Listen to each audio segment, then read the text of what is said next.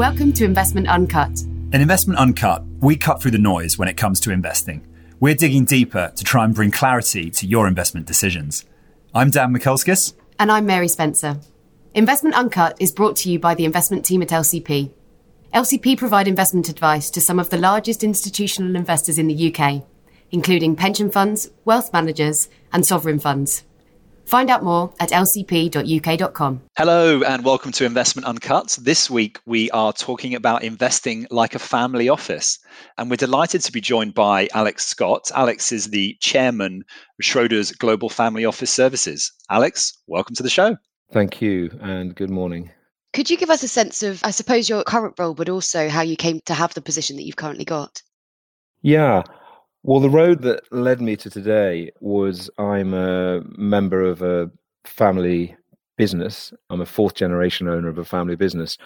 I led the sale of that business in the mid 90s. So we crystallized the value that we created over over 90 years and had the challenge of working out what we should do with the capital. I realized some of the things we wanted weren't available in the marketplace. And I came across the concept of a family office and thought, aha, that's what we want. So I created one. That was called Sandaire. That subsequently evolved into being a family office for multiple families. In fact, over 20 by the time we were approached by Schroders and were purchased by Schroders at the end of last year. So my new role is very new. And the context is, I suppose, family business, family offices that I've been involved with for the last 25 years. And is it just those family offices that you're now sort of chairing effectively, or has it broadened with the move to Schroders? Well, it's much wider because, of course, Schroders via Cazenove and its international businesses work with multiple families, many of whom are of the scale, or either have a family office or, or are using family office type services. So the purchase of Sandaire is about enhancing the services that we can offer to those families and obviously building around that proposition to work with more families that, that we don't yet know. Yeah, it's fascinating. I'm really looking forward to getting into some of those insights and reflections from that journey you've been on. But before we do that, Alex, perhaps you could just tell us one thing we should know about you that we wouldn't tend to find on your CV. Well, it doesn't say that I've walked the last degree to the South Pole, and it doesn't say that I've crossed in winter Baffin Island, which is an, another interesting cold weather hike. So there's a couple of things that. Uh, wow, you've walked to the South Pole. Yes, but let's be very clear. The last degree is 60 nautical miles. It's not from the edge, but it's still it's still a proper expedition in extreme extreme conditions with a group of people. I was not alone, like many people who do this. and what inspired you to do that expedition? It's really hard to say. In fact, it was a client of mine who's who's become a friend who rang me up and said, "Hey, Alex, I'm I'm organising a group to go to the South Pole. You might be interested." And I said, "No, not really." uh, and I put the phone down. I thought, "Oh, come on! You know, this is extraordinary. How how many people? How mm. why don't you? you? You like hiking, and it's a it's a big commitment. A lot of there's a lot of time involved. And I thought, well, if you're not going to do this, if you're not going to accept this invitation, you will never do it. So I did. And it was extraordinary. It was very tough, but an extraordinary experience. Fantastic. Yeah, and I suppose the why not argument is a good one, really, isn't it? So yeah, it wasn't really a risk. I mean, it's very cold and you can get damaged by the cold, but you know, there are very few crevasses to fall into. It is at altitude, but not extreme altitude. You know, all these things that go wrong in, in climbing mountains. And it's it's an extraordinary place. Sitting on the bottom of the planet. yeah, indeed. Standing there. Indeed. Wonderful. Yeah, I mean, what an experience. Anyway, let's turn to the slightly more mundane question of investing. I mean, love to hear a little bit, Alex, about your your sort of guiding philosophy on investing. What's most important? What gets overlooked? And also, you mentioned when you were looking to set up a family office, there were things that were missing in the market. So perhaps you could chat about a little bit of that as well. Well, I mentioned the generational perspective when we were setting the business up the task, in my view, of a family is to look forward, and they have the luxury, if they have the capacity to form a family office, they have the luxury of being able to think forward through multiple generations, and they can think seriously about stewardship.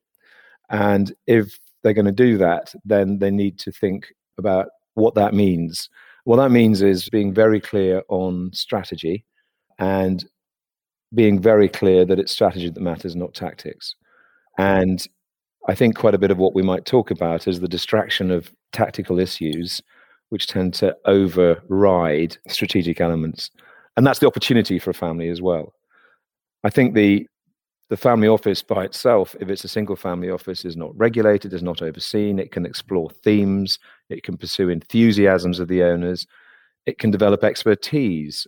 And I think that can be a real interesting alternative approach to investment. Of course, there's lots of mainstream stuff that goes on there, but the mandate can be flexible and interesting and far sighted.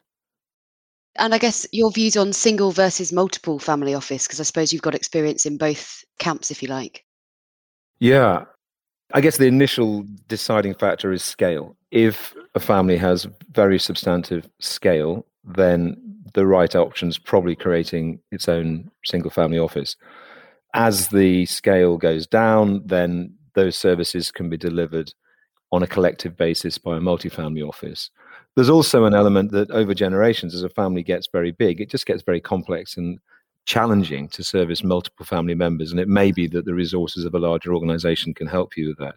Nevertheless, the single family office, the large single family office, very often use the service of a multifamily office to do certain things that they wish to delegate to it. So there's a difference, but they're all part of the same kind of group. And you, you mentioned Alex stewardship and, and how you can focus on stewardship when you're thinking forward multiple generations. Could you maybe just, I suppose, give us a feel for how you've seen that focus change over the years that you've been involved in sort of family business, family offices? Yeah, well,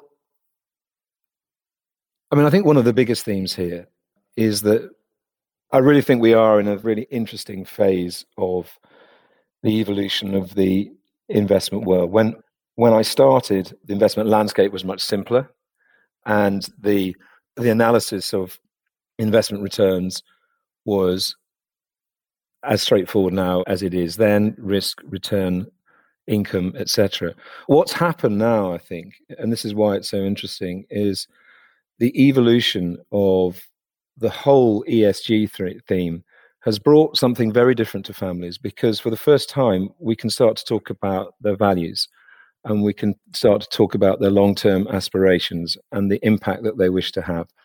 And the tools that enable us to do that, I think, will amazingly enrich the connection that families have with their capital and the conversations around that capital, and equally the, the deployment of that capital over the long term as well. So I think it's changing, and it's changing in a very substantive way it's easy to dismiss it as a short term fad. I just don't think it is. I also think that if you think about capital being multi generational, then the next generation of owners are going to be the the millennials and the the generation Xers, and they have a very different approach to the way their capital should be deployed. And this again is really interesting for a family office because the engagement of the inheriting generation is critical in terms of its longevity and in terms of its ability to undertake good stewardship. So there's some really interesting conversations going to be had in the short and medium term, I think, between the family office and their underlying clients. And this will evolve. And I'm aware that you're also a pension scheme trustee, and, and in that sort of space, we often have the discussion or debate about ethical versus ESG type investing, ethical versus responsible investing. Do you see that that sort of split is different when you're then in a family office scenario where, as you said, there's such a very personal connection and a much closer personal connection, I suppose, between the people being in, the investments on behalf of those people, or, or is it actually quite a similar debate? It's probably similar, but I think it can be different. I mean, I we kind of fall into the vocabulary here, don't we? The interpretation of the vocabulary. My interpretation of ethical is you're probably excluding certain things that you don't want to do. And I think if you're investing on behalf of multiple stakeholders, that's a hard thing to do. I think if you're investing on behalf of a small focus group, it's an easier thing to do. So, in fact, I think you can pursue an ethical approach if that means excluding certain things of which you don't approve. So, I think you can sharpen that dialogue and probably sharpen your actions on as a result of working for a smaller family group. Yes, Alex, I'd love to hear your reflections on what out of all that has sort of worked well and less well over the years that you've been, been involved in sort of family offices. Well, I'll go back to when we set up, and I'll go back to one of the questions that I didn't answer that you asked me before as to how the landscape's changed and why and what was what was needed, what I didn't see in the marketplace. And what I didn't see was an ability, coming back to my point, strategy is what's really important to focus on strategy and asset allocation in an independent sense and status.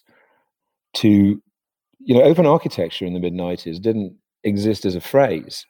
So I wanted multiple managers. My family business had been in investment management insurance. I understood, understood enough about that to know that I wanted multiple talent working for us. I couldn't get that service in the marketplace, and that's why I established it. So that status of focus on strategy and being independent was was a differentiator for us. Worked really well for right through the twenties, I suppose. So, sorry, right through the from 2000 onward, because that was the beginning of this working for other families. As the investment landscape has changed and become more complex, and we've already talked about the ESG dialogue, the resources you need to address the idiosyncratic and complex areas of the market mean that being a small independent boutique becomes more challenging if you want to give access to the more idiosyncratic areas and to have expertise to look at them, particularly if they're in in a less efficient area. Less efficient means less good data. Less good data means more resource. So I think there is a phase of being small and independent has worked really well. And I think as markets have evolved and our ability to apply other elements such as purpose and values and impact onto investment portfolios is becoming more challenging. And if I'd say really the things that have worked least well, I suppose, for us over the 20, 25 years, it probably has been those areas where as an independent organization, we undertook some more idiosyncratic investing, which either went well or badly. And the challenge, of course, if you're doing things at the margin of a portfolio, which you can do in a family office, is this exciting and the interesting thing is that they create a lot of heat and noise when they go wrong. When they go well, everybody is happy, but when they go wrong, they require a lot of resources to sort them out. So, with this ability to invest in multiple areas, following enthusiasms and idiosyncrasies, come some challenges as well. And that sort of leads you in to some extent to say, is this a strategic issue or a tactical problem? And is this a short term problem? So, the differentiation between a short term problem and a long term issue is sometimes hard to discern through the heat and noise of market turmoil. I think that leads us really nicely to the, the next area I was keen to explore, which is in terms of decision making. So you just mentioned heat and noise and trying to see through that. How's your experience of decision making with a very small group versus what's presumably come a much more expansive team and process? Well, it's it's so difficult, isn't it? That's what we all struggle with. Who's actually making the decision? How do committees function? Who influences committees, who is really responsible. Things haven't changed that much because, in my view, there is always a CIO to whom responsibility has been delegated to make decisions. And I don't think that changes whether you're a big organization or a small organization. What changes in a big organization is the resources that CIO can deploy to explore what he or she wants to understand and explore to me, the really interesting point, and we, we all face this all the time, and this is why one never stops learning, is how committees, boards, collections of people make good decisions. And I've seen plenty of less good decisions made over the years, usually because although it's a collective group with delegated responsibilities, an individual with very strong views and respected individual can sway a large group of people in a specific direction, the person to whom decision making is delegated is thereby put in a pretty awkward position. And I think that this always happens. It happens in a conversation around a dinner party. Someone has a really strong view and everyone starts nodding. Well, they don't really agree. it's just that it's it's just that it's that very often the dynamic of the meeting, the dynamic of the conversation is better if we nod along and agree, and that person holds sway. And this can happen in so many situations. So, really good decision making, I think, has to come from committees, groups of people who are really well balanced, do explore issues and challenge each other, but make sure that they delegate to someone who's making the decision because then they can be held responsible for that and the performance can be assessed. I think that decision making from an investment perspective can be occluded by too many individual opinions when too many people are involved.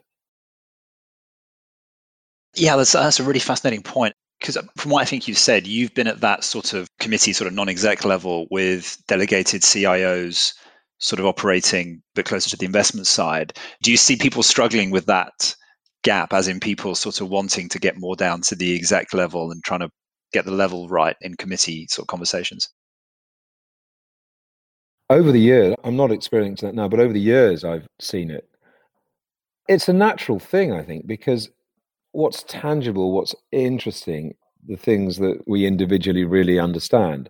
And it may be a specific stock situation, it may be a perspective on one country, it may be a specific private equity situation. And and so the challenge is always, I think, for that group is to say, no, we're about strategy, not tactics. Can we please get back to the direction we're heading, the allocations we have, the markets we want to be in? What do we think the world's going to be like in three, five years' time? And that just is hard to do because if you think about what, pick up today's newspaper, it will all be about the noise of yesterday people don't write about it's not a particularly sexy subject to write about long-term strategy it's not a particularly i mean what what you're doing is putting strategy in place for organizations and you know i'm talking about doing that for families but it it's not a particularly great conversation piece. But that's the challenge i think around a committee is to continually step backwards and say what does this mean for strategy? And i suppose you've got the sort of layer of you've got the group of people making the day-to-day decisions and trying to stay focused on the very long term. And then you've got the families as well who presumably are quite interested in in the performance of their of their assets do you find that that dynamic makes it distracts potentially could distract from the long term because understandably the family might see something in the newspaper and think well actually that could be affecting my investments yeah, yeah. and they struggle to see through the short term and quite understandably, and it's the challenge that everyone faces. We all face, don't we? As to as how what does long term really mean? How long will your performance deviation from a short term benchmark be acceptable? And can you be steadfast and can you have the courage to say, no, this is what our strategy is? We understand that. That tension, I think, is one of the critical challenges for, particularly for families but any long term investor really is to say, no, this is what we're doing. Because how long can you how long can you last? What's the Keynesian quote? The market can be irrational longer than you can remain solvent. So ultimately things have to break and ultimately you have to say, okay, we got that wrong. I've seen one definition to suggest it's about three years that you can withstand that deviation. And that's probably because that's as long as a CIO can take the heat you know, after three years is just a capitulation and say, you know, okay, let's move on. But I do think that that is, again, it's a fabulous opportunity, but it's a real challenge because, again, the stuff we read is not about that. The stuff we read is not about the long term, it's about the short term.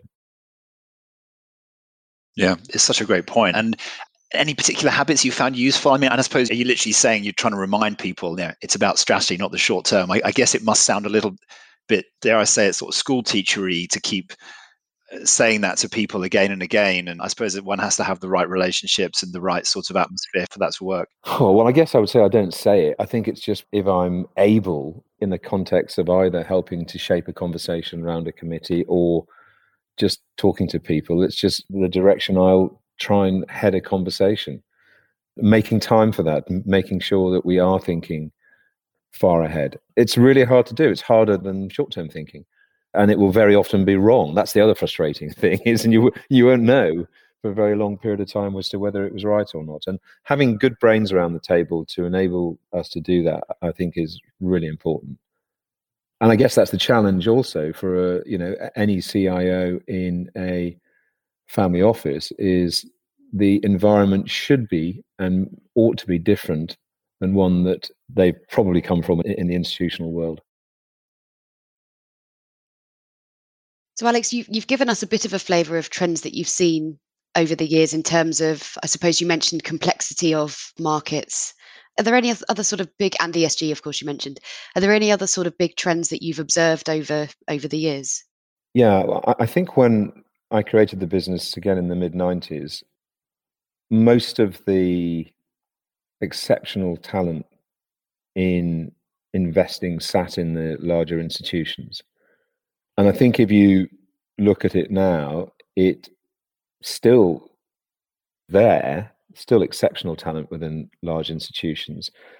But there's been a sort of centripetal force that has thrown people out. Lots of independent firms.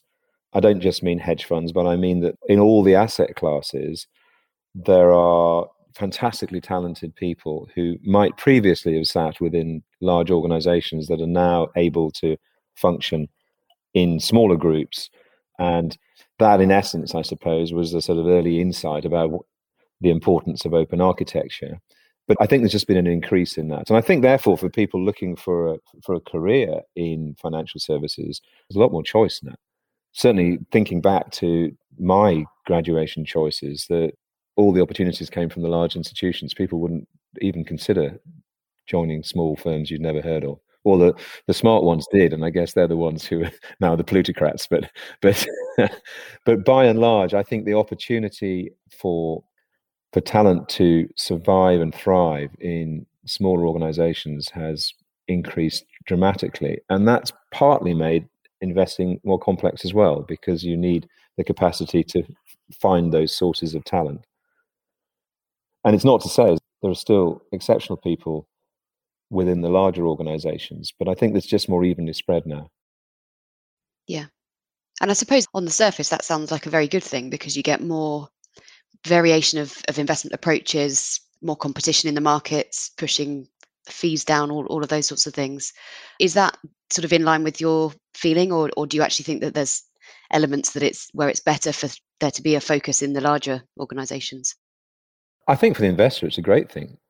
I mean, the challenge being is if you're a small investor, you're not going to find those solutions. So I think it's a luxury of the larger pool of capital. Equally, the mm-hmm. way for a smaller investor to get access to that is to align themselves with a larger organization that have the resources to find those sources of talent. So, provided there is a focus on open architecture, then it's a good thing for everybody. Alex, anyway, we were going to ask you about what you worried about over the next 12 months in investing, but of course, I guess that does fly in the face a little bit of what yeah. you've been saying about focusing on strategy in the long term. Yeah, so forgive me if this is a bit facile, I guess. I mean, my perspective would be, you know, other than fiscal experimentation, geopolitical strife, global pandemic, and whether my family, my, my family and I will get a summer holiday abroad this year. Really, not much over the next twelve months. But but so, so, so I guess I should say, you know, what what I'll be trying to do is actually within the next twelve months to discern what this means about the next sixty or so, and to to do the hard thinking around that. And I don't want you to think for a moment that I'm good at that. I just think it's part of the job in terms of what I actually do is to have that focus. And I think that other people are really great at it. And that's why you need committees of people to help the actions of the CIO, to inform them, to guide them, to stimulate them, and to hold them to account. Well, that was a fantastic final answer and very succinct. As we come towards the end of this chat, Alex, what's the one thing that you'd like listeners to take away? Well, I sound like a broken record, don't I? Well, I suppose, look, we're talking about family offices. I think that they are really interesting organizations. I think that they have significant degrees of freedom to invest. Their challenge will always be to be strategic because you're working on behalf of a family that hopes to maintain its assets over multiple generations. So think strategically, acknowledging occasionally you've got to act tactically as well.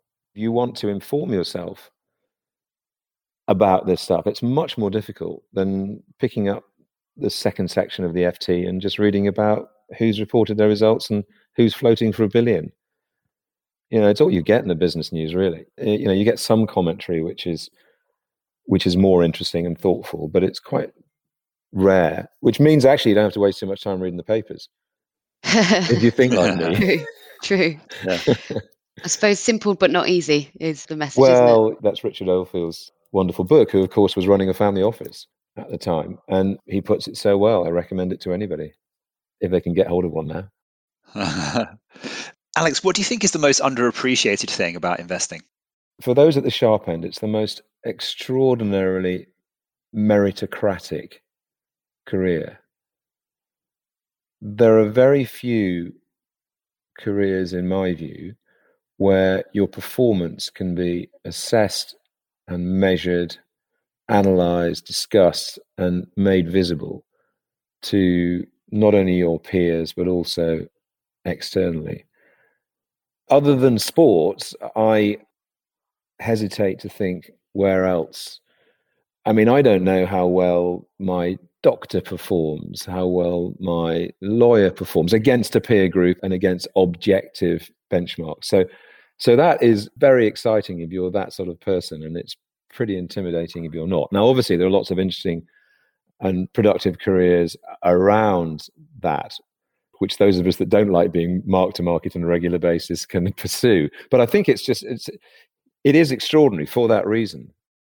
I'd never heard it put like that. I like that that way of thinking about. It. Can you think of another one? I mean, I think you know everyone in everyone in cricket knows all. You know, you can get by Wisdens and get all the averages and that sort of thing. And and increasingly, you know, in all sports, people are carrying monitors that measure how many miles they run, etc. Well, I, I don't think there are many careers where somebody can become a fund manager, say, a named person uh, whose performance is, is so intensively measured.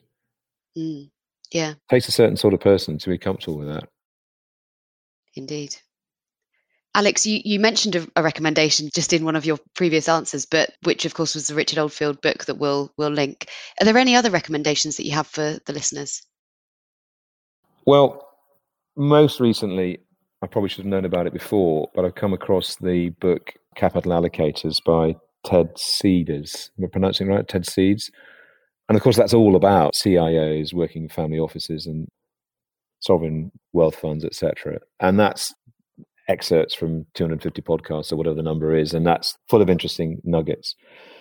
I mean, my reading otherwise, I suppose, splits between novels, which is not appropriate for today, and good and interesting business reads. I mean, I've been particularly fascinated by the books that I was reading on disasters, I suppose. The Theranos story, WeWork. And what interests me more than anything behind those, and I can give you the links to those, you probably know them anyway. But what interests me more than anything, to reflecting on that, is the is the human aspect of that, as to why. And I'm conscious one's got a court case ongoing now. Of course, the Theranos one, I think, is in court now. But how and why so many sensible people were I'm not saying misled, but were, enthused and supported these extraordinary claims. How I mean, I guess uh, when it comes down to it, I think it's that in these two cases, the entrepreneur was addressing a mundane issue, taking a blood sample, working in an office, that impacts us all and say, I can do this differently, I can do this better, I can make this more relevant, more current, more contemporary.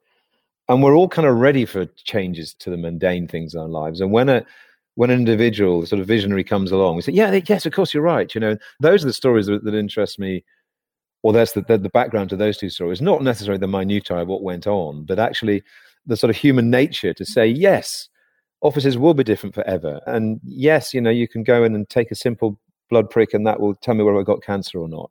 So we grasp these outlandish proposals or propositions. And that's, that's just an interesting factor of human nature, I think. And it'll happen again. It's probably happening now. No doubt and it, it's back to what you said about decision making, I suppose. Yes, yes, I was going to make that link. I mean, it comes back to the power of an individual expressing, if you like, an extreme view, but they're coherent and they're respected, can sway lots of good thinking people. And you go back through the supporters of businesses, and there are more like that. I know of who made utterly what they felt were utterly rational decisions to put capital into these situations that were ultimately not good decisions. But getting back to my broader theme, anybody that did that will say, well, that was a tactical error. You know, strategically, I'm fine.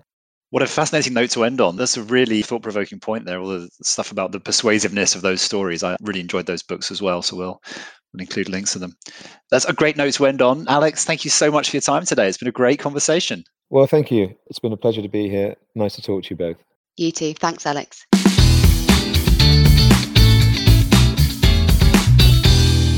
Our podcast is for information and marketing purposes only and does not constitute any form of investment or financial advice. For more information, please refer to our marketing privacy policy on the LCP website.